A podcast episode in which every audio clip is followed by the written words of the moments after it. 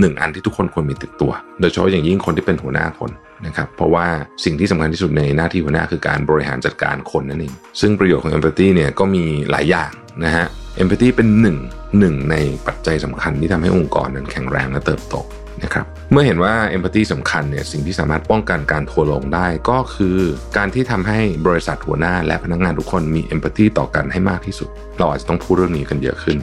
นะฮะ Mission to the Moon Podcast brought to you by Sunday InsurTech ประกันที่ผมเลือกใช้ Smart Insurance Bond Simple ประกันยุคใหม่ที่มาพร้อมกับเทคโนโลยี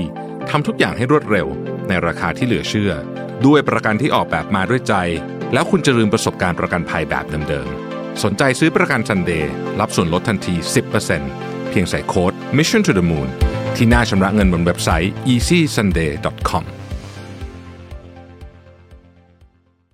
สวัสดีครับ ยินดีต้อนรับเข้าสู่ Mission to the Moon Podcast นะครับคุณอยู่กับโรบิทานุสาหะครับ น้องส่งข้อความมาจากกรุงเทพเลยนะครับ บอกว่าพี่ช่วยอัดตอนนี้หน่อย เพราะว่ามันกำลังเป็นกระแสอยู่นะฮะตอนเนี้ยเขาตั้งชื่อตอนไว้ว่าองค์กรควรรับมืออย่างไร เมื่อเจอปัญหาเรื่องทัวร์ลงนะครับอย่างที่ทุกท่านทราบดีว่าเมื่อไม่นานมาเนี่ยมีข่าวหนึ่งที่มาแรงมากๆเลยในโลกโซเชียลก็คือ มีผู้ใช้ Facebook ท่านหนึ่งเนี่ยออกมาโพสต์ถึงสถานการณ์ ทำนองว่าตัวเองเนี่ยนะครับไปขอลากับผู้ที่เป็นหัวหน้านะครับ โดยเหตุผลที่ขอลาเนี่ยก็คือว่าจะขอลาไปดูใจคุณแม่ เพราะว่าคุณแม่เนี่ยป่วย แล้วก็อาการไม่ดีนะครับดูแล้วเนี่ยอาจจะอยู่ได้ไม่เกินคืนนั้นละปรากฏว่าหัวหน้าคนดังกล่าวเนี่ยไม่ให้ลา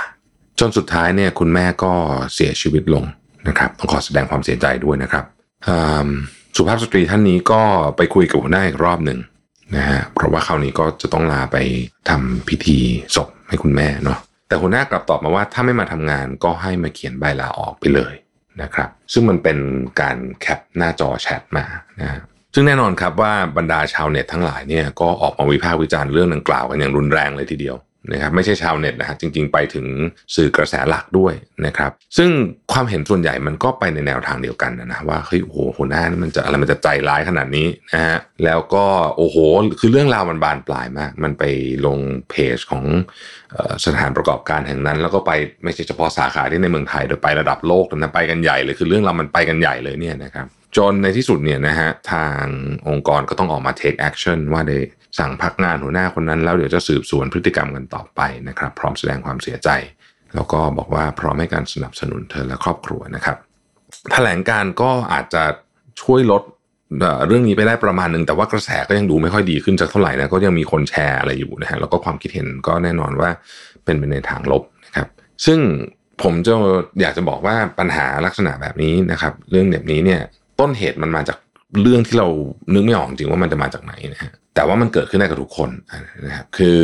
มันอาจจะเป็นเรื่องที่เราคาดไม่ถึงจริงๆก็ได้ ไม่อาจจะไม่ได้พูดถึงในเคสนี้นะฮะพูดถึงทั่วๆไปมีโอกาสเกิดขึ้นเสมอนะฮะส่วนใหญ่มันจะมาแบบงงๆมากๆเลยนะฮะคือมันแต่มันมีโอกาสเกิดขึ้นทีนี้ มันมันให้ข้อคิดอะไรเราบ้าง ข้อแรกเลยเนี่ยคือคนในองค์กรเนี่ยมีผลต่อความสุขของพนักงาน แล้วก็มีผลต่อภาพลักษณ์ขององค์กรมาก ๆเลยนะครับ จริง ๆคำว่าวัฒนธรรมองค์กรที่เราพยายามสร้างกันนักหนาเนี่ย จริง ๆ ก็คือสิ่งที่คนในองค์กรเราปฏิบัติตัวต่อกันกับเพื่อนร่วมงานด้วยนั่นแหละนะครับวัฒนธรรมองค์กรเนี่ยต้องบอกว่ามันสำคัญเพราะว่ามันมีมันมีส่วนที่จะเพิ่มหรือลด engagement หรือว่าการมีส่วนร่วมของพนักงานอย่างมากนะครับ องค์กรไหนมีสายสัมพันธ์ที่ดีต่อกันนะฮะมีวัฒนธรรมองค์กรที่ไม่เป็นพิษ มันก็ช่วยสร้างแรงบันดาลใจ หรือถ้าไม่สร้างก็อย่างน้อยก็ไม่ลดกำลังใจแล้วกันนะครับ ซึ่งก็จะเป็นผลดีต่อตัวองค์กรเองนะฮะทั้งหมดนี้ไม่ได้บอกว่าทำง่ายนะครับ ผมเองก็มีปัญหาเรื่องวัฒนธรรมองค์กร แต่ผมก็รู้ว่ามันสำคัญก็พยายามที่จะทำอยู่สม่ำสม่ำเสมอนะครับ หลายอย่างก็ยังทำไม่สำเร็จนะแต่มันก็จะต้องพยายามทำกันต่อไปแล้วก็เชื่อว่ามันก็เป็น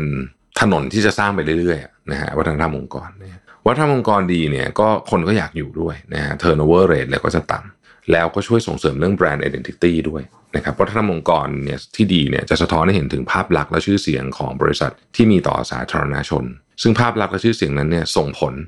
นะฮะต่อลูกค้าอย่างมาก โดยเฉพาะในยุคนี้ที่ทุกอย่างลูกค้าเข้าถึงข้อมูลต่างๆ มากมายนะครับจากข่าวดังกล่าวเนี่ยนะฮะส่วนสำคัญที่ทำให้ทัวร์ลงเนี่ยก็เป็นเพราะว่าพนักงานคนดังกล่าวเนี่ยเป็นคนขององค์กร ซึ่งก็ปฏิเสธไม่ได้หรอกว่าโอเค ถึงมันจะเป็นการกระทำเฉพาะบุคคล นะครับคือเราจะไปเหมารวมว่าเฮ้ยเขาเขาเขาเป็นคนไม่ดีกันหมดมันก็ไม่ใช่อย่างนั้นอยู่แล้วเนี่ยนะฮะแต่โอเคมันเป็นการกระทำเฉพาะบุคคล แต่มันก็ปฏิเสธไม่ได้ครับว่าท้ายที่สุดแล้วเนี่ยมันก็ทำให้ brand identity เนี่ยแย่ลงไป ถ้าเราไปอ่านในคอมเมนต์เนี่ยนะเราก็จะพบว่ามันมีการตั้งสมมติฐานต่างๆ ซึ่งผมก็ไม่รู้หรอกนะฮะว่า จริงไม่จริงอย่างไรนะฮะเขาก็พูดกันไปอันนี้เป็นความคิดเห็นนะอันนี้บอกบอกก่อนนะฮะนี่ความคิดเห็นนะครับ เช่นบางคนก็บอกว่าไอ้บริษัทเนี่ยลดต้นทุนหรือเปล่าทำให้พนักงานน้อย พอมาลาก็เลยลาไม่ได้อะไรแบบนี้เป็นต้นเนี่ยนะฮะก็คืออันนี้เป็นเรื่องที่เราไม่รู้เลย แต่ว่ามันเป็นความคิดเห็นแล้วกันนะครับอันนั้นเป็นข้อที่หนึ่งประเด็นที่ 2 คือเรื่องของ empathy ซึ่งอันนี้ผมคิดว่าเราสามารถนำไปปรับใช้กับเรื่องของเราเองได้นะครับ empathy เป็นคำที่เราได้ยินกันบ่อยๆ แล้วก็เป็นคำที่เหมาะมากกับสถานการณ์เช่นนี้นะครับ ถ้าพูดถึงความหมายคำว่า empathy เนี่ยมันคือทักษะความสามารถในการเข้าใจคนอื่น ไม่ว่าจะเป็นเรื่องของความคิดอารมณ์หรือว่าความรู้สึก โดยที่ไม่เอาตัวเองเป็นศูนย์กลาง หรือพูดง่ายๆคือว่าเราต้องพยายามตัดไอ้คำว่า egocentric ของเราเนี่ยออกไปก่อนนะครับแล้ว empathy สำคัญยังไงนะฮะเราลองอ้างอิงจากสถานการณ์ที่เกิดขึ้นดูก็ได้ว่า ถ้าหัวหน้าเราหรือว่าคนรอบตัวเราเป็นอย่างข่าวเนี่ยจะเกิดอะไรขึ้นสมมติเราไปลานะ จริง ๆอะนะมันมีมันมีธุระมันจะไปงานแต่งงานลางานศพงานไป หรือว่าแม้กระทั่งลาไปดูใจคนสำคัญอย่างที่ข่าวออกเนี่ย แต่ถ้าหัวหน้าเราไม่อนุญาตโดยอ้างเหตุผลว่า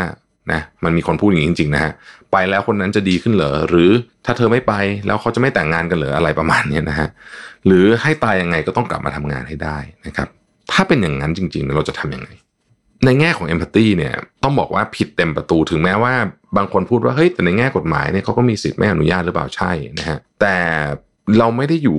โดยหลักนิติศาสตร์อย่างเดียวนะโลกเราเนี่ยนะแล้วมันต้องมีการผสมกับหลาย ๆ อย่างเข้ามา เรื่องจิตวิทยานะฮะเรื่องทางสังคมอะไรแบบนี้เพราะฉะนั้นเรื่องของเอมพัตตีจึงเป็นเรื่องที่สำคัญนะจริงๆเอมพัตตีเป็นทักษะอีกหนึ่งอันที่ทุกคนควรมีติดตัว โดยเฉพาะอย่างยิ่งคนที่เป็นหัวหน้าคน นะครับเพราะว่าสิ่งที่สำคัญที่สุดในหน้าที่หัวหน้าคือการบริหารจัดการคนนั่นเอง ซึ่งประโยชน์ของเอมพัตตีเนี่ยก็มีหลายอย่างนะฮะเอมพัตตีเป็นหนึ่งหนึ่งในปัจจัยสำคัญที่ทำให้องค์กรนั้นแข็งแรงและเติบโตนะครับเมื่อเห็นว่าเอมพัตตีสำคัญเนี่ยสิ่งที่สามารถป้องกันการทัวลงได้ก็คือการที่ทำให้บริษัทหัวหน้าและพนักงานทุกคนมีเอมพัตตีต่อกันให้มากที่สุด เราอาจจะต้องพูดเรื่องนี้กันเยอะขึ้น นะฮะทีนี้มาพูดถึงปัญหาเรื่องทัวลงบ้างดีกว่าว่า ถ้าเกิดว่าวันหนึ่งเราถึงคราวคราวเคราะห์แล้วกัน เกิดทัวลงขึ้นมานะครับ ซึ่งผมก็ต้องบอกว่ามันเกิดขึ้นได้กับทุกคนนะฮะผมเองเนี่ยก็มีการคล้ายๆ กับเตรียมแผนไว้เลยแหละ เพราะว่ามันไม่รู้จริงครับว่ามันจะเกิดขึ้นจากแง่มุมไหนนะฮะแต่ว่าเราก็ต้องเตรียมรับมือนะครับ เพราะว่าเราเนี่ยหน้าที่ของเราก็คือว่าเราจะต้องต้องใช้คำว่าลดอารมณ์โกรธของสาธารณชนลงนะแล้วก็ชี้แจงในมุมของเรานั่นเองนะครับ ในอดีตก่อนมีโซเชียลมีเดียเนี่ยนะครับเวลามันมีเหตุการณ์แบบนี้เรื่องราวมันจะไม่ค่อยใหญ่โตสักเท่าไหร่คนเราก็อาจจะส่งจดหมายไปหรือโทรไปอะไรแบบนี้นะฮะแล้วก็เวลาก็ค่อนข้างนาน กว่าจะเป็นเรื่องมันก็จะต้องไปไปถึงถึงนักคงนักข่าวนะฮะถึงจะกลายเป็นเรื่องใหญ่โตขึ้นมา แต่ยุคนี้ไม่ใช่ละยุคนี้คนเข้าถึงข้อมูลได้รวดเร็วนะครับก็เป็นสปอตไลท์ของทุกแบรนด์แหละนะฮะก็อย่างที่ผมบอกฮะมันมีโอกาสเกิดขึ้นกับทุกคนนะครับ ซึ่งวิธีการในการเตรียมตัวแล้วกันผมใช้คำนี้นะฮะ ในการนอกจากจะป้องกันแล้วมาป้องกันเมื่อกี้เราคุยไปแล้วว่าป้องกันยังไงในเคสนี้ใช่ไหมฮะจริงๆมันก็มันก็มีวิธีการป้องกันอย่างอื่นนะสมมติเราพูดถึงคุณภาพสินค้านะครับการทำ QC ที่ดีการมีหลักธรรมพิบาลที่ดี ไม่มีการแอบอ้าง หรือเอาสินค้าที่ไม่ได้มาตรฐานพยายามจะมุบมิบไปขายลูกค้าอย่างเงี้ย หลักพวกนี้เนี่ยในองค์กรมันก็ป้องกันการทัวลงได้ประมาณหนึ่งนะฮะหรือการมีธรรมาภิบาลที่ดีนะครับ ไม่มีการ ทำอะไรที่สุ่มเสี่ยงในทางการเงินอะไรพวกนี้มันป้องกันการทัวลงได้หมดเลยนะฮะการป้องกันความเสี่ยง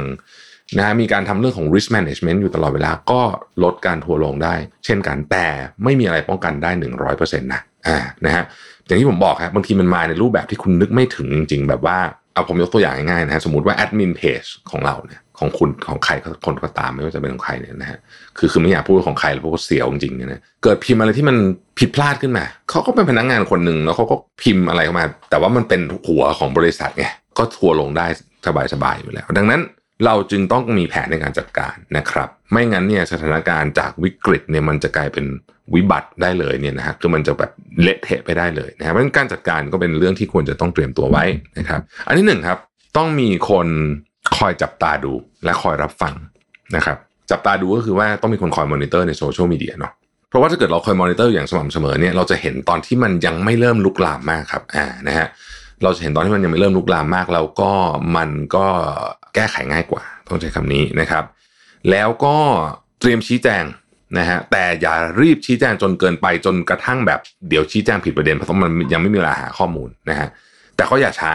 นะครับเวลาส่วนใหญ่เนี่ยตั้งแต่เราเริ่มรู้ตัวแล้วเนี่ยภายใน 24 ชั่วโมง ผมคิดว่ายังถือว่าอยู่ในเกณฑ์ที่พอไหวนะครับหรือบางคนอาจจะแบบว่าโอเค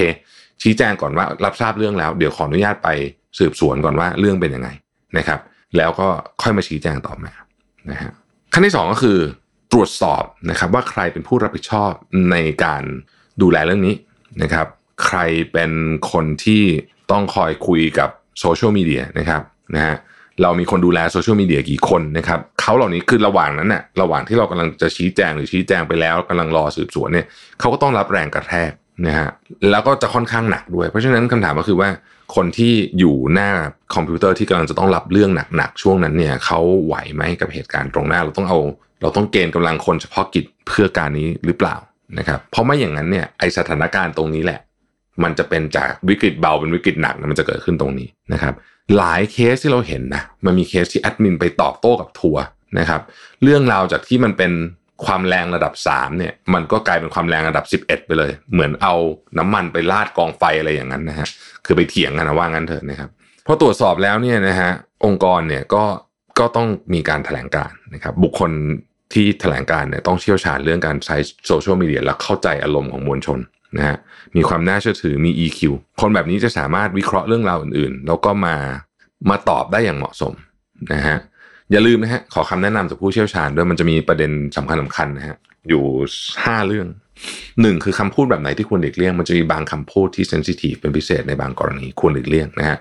สองเมื่อไหร่ที่ไม่ควรตอบโต้นะครับสามคือเมื่อไหร่ที่สามารถอ้างถึงอำนาจของผู้มีอำนาจสูงกว่าได้เช่น บอกว่าต้องรอผู้บริหารตอบนะฮะเมื่อไหร่ที่ควรขอโทษ นะฮะมันจะมีบางกรณีที่ต้องรีบขอโทษ แล้วก็ออกแถลงการแบบไหนที่ไม่ทำให้คนโกรธขึ้นกว่าเดิมนะฮะแถลงการต้องชัดเจนตรงไปตรงมา ถ้าผิดต้องบอกว่าผิด ถ้าไม่ผิดต้องมีหลักฐานอะไรอย่างเงี้ยนะครับคือต้องมีคำอธิบายนะฮะและจำไว้เลยนะครับว่าถ้าทำผิดจริง ๆ ก็ขอโทษฮะคือไม่มีอะไรดีกว่าการยอมรับความผิดแบบตรงไปตรงมาบอกขอโทษ ที่สำคัญครับอย่าลืมติดต่อคนที่ได้รับผลกระทบเร็วที่สุดนะฮะส่งข้อความไป อีเมลไปโทรไปอะไรอย่างเงี้ยก็จะช่วยลดความโกรธได้อีกระดับหนึ่งนะครับ และเวลาทัวร์ลงคุณจะต้องเจอกับนักเลงคีย์บอร์ด นักเลงคีย์บอร์ดจะเป็นคนที่ไม่ได้เข้ามาวิพากษ์วิจารณ์ แต่จะเข้ามา